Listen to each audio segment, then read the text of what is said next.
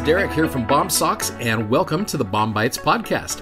Hey, if you're new to BOM-BITES, it's a service from our company BOMSOCKS to help be a resource to use. You're studying along with the Come Follow Me curriculum for the Church of Jesus Christ of Latter day Saints. Hope you enjoy today's episode.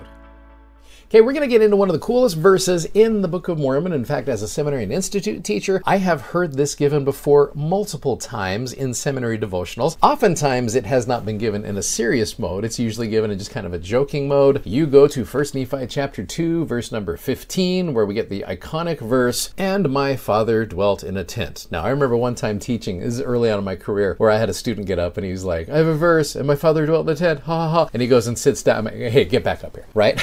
and so we started talking a little bit about why Nephi was so intent. sorry, no pun intended. Well, kind of intended. Why was he so intent on letting us know that his father dwelt in a tent? Because he talks about it a lot. In fact, you go through some of these early chapters in First Nephi, and you see him making sure we know that his father dwelt in a tent. Like, for example, you go to chapter 3, verse number 1. It came to pass that I, Nephi, returned from speaking with the Lord to the tent of my father. Chapter 4, verse 38, when they've gotten those plates from Laban, which we'll talk about later this week. We journeyed to the tent of our father. Chapter 5, verse number 7, which is chapter 5 is a great one. We'll talk about later this week as well. When we returned to the tent of my father, behold, their joy was full. And it's all through these chapters. My father dwelt in a tent. Why is that so important to Nephi that he brings it up so much? You go back to chapter 2, you go through the first three verses. For behold, it came to pass that the Lord spake unto my father, yea, even in a dream, and said unto him, Blessed art thou, Lehi, because of the things which thou hast done. Keeping in mind this last chapter, he went out there and told everybody to repent, and it did not go that well. Because thou hast been faithful and declared unto this people the things which I commanded thee, behold, they seek to take away thy life. I've always loved that phrase. It's like, you are so blessed, and they want to kill you, right? Because he shared that message. Verse 2 came to pass that the Lord commanded my father, even in a dream, that he should take his family and depart in the wilderness. Verse 3 And it came to pass that he was obedient unto the word of the Lord, therefore he did as the Lord commanded him. Where does Nephi learn his obedience? He learns it from his dad. Verse number four it came to pass that he is departed in the wilderness. He left his house, the land of his inheritance, and his gold, and his silver, and his precious things. One thing that I think we we don't always get correctly, and this is just my opinion, take it for what it's worth. You go back to 1 Nephi chapter 1, verse 1, the most often read verse in scripture, where it says, I Nephi, having been born of goodly parents. Now the word goodly in scripture means three different things. A lot of it's found in the Old Testament. One, goodly means good, like righteous or doing good things. So another way you can see the definition of the word goodly is good looking or strong or good in stature. It's mentioned in the Old Testament quite a bit. Another definition of goodly that is used is rich. Now when you get to that first Nephi chapter 1, I don't think Nephi is saying, I Nephi, having been born of extremely good looking parents. I mean, I don't know that. Maybe they were. But I really think what he's saying here, and, and they were good as well, righteous people. I think what Nephi's trying to say is my parents were wealthy and I had opportunities for learning that no one else had. That's why Nephi, right out the gate in chapter 1, says, I have been born of goodly parents. I want you to know my family was very, very well off. And what happens is they had to leave a lot behind because of the gospel of Jesus Christ. Now, you go back to that verse number 4 in chapter 2, and it says, He took nothing with him save it were his family and provisions and tents.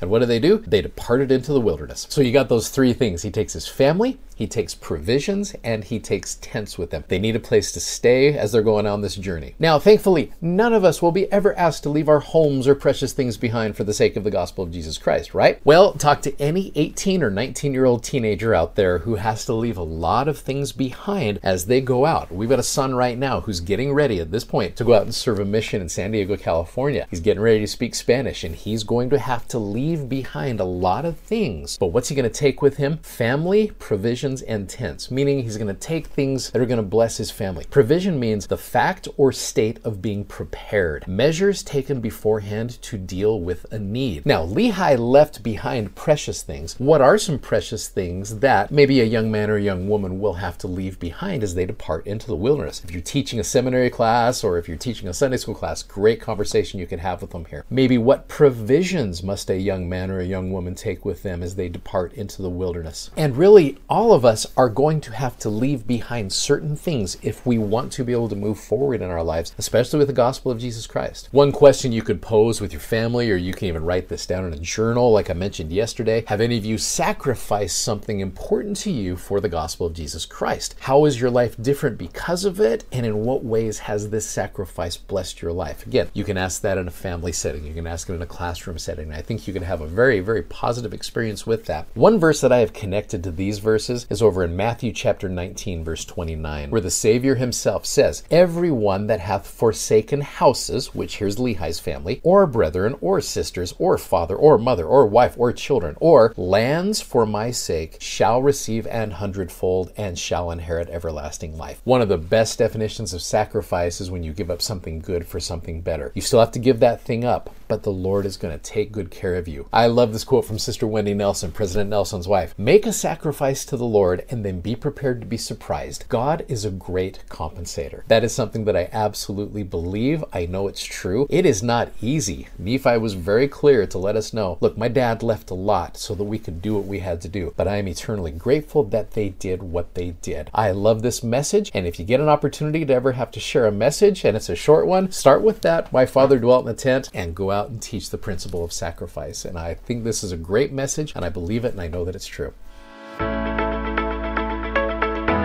If you'd like to check out our video that goes with today's podcast, you can find us on YouTube, Instagram, and Facebook by simply searching BOMSOCKS. That's B O M S O C K S. And be sure to check out our amazingly comfortable gospel themed socks at bomsocks.com. Thanks for listening and hope you'll join us again for more episodes of BOM-BITES. Godspeed and have a great day.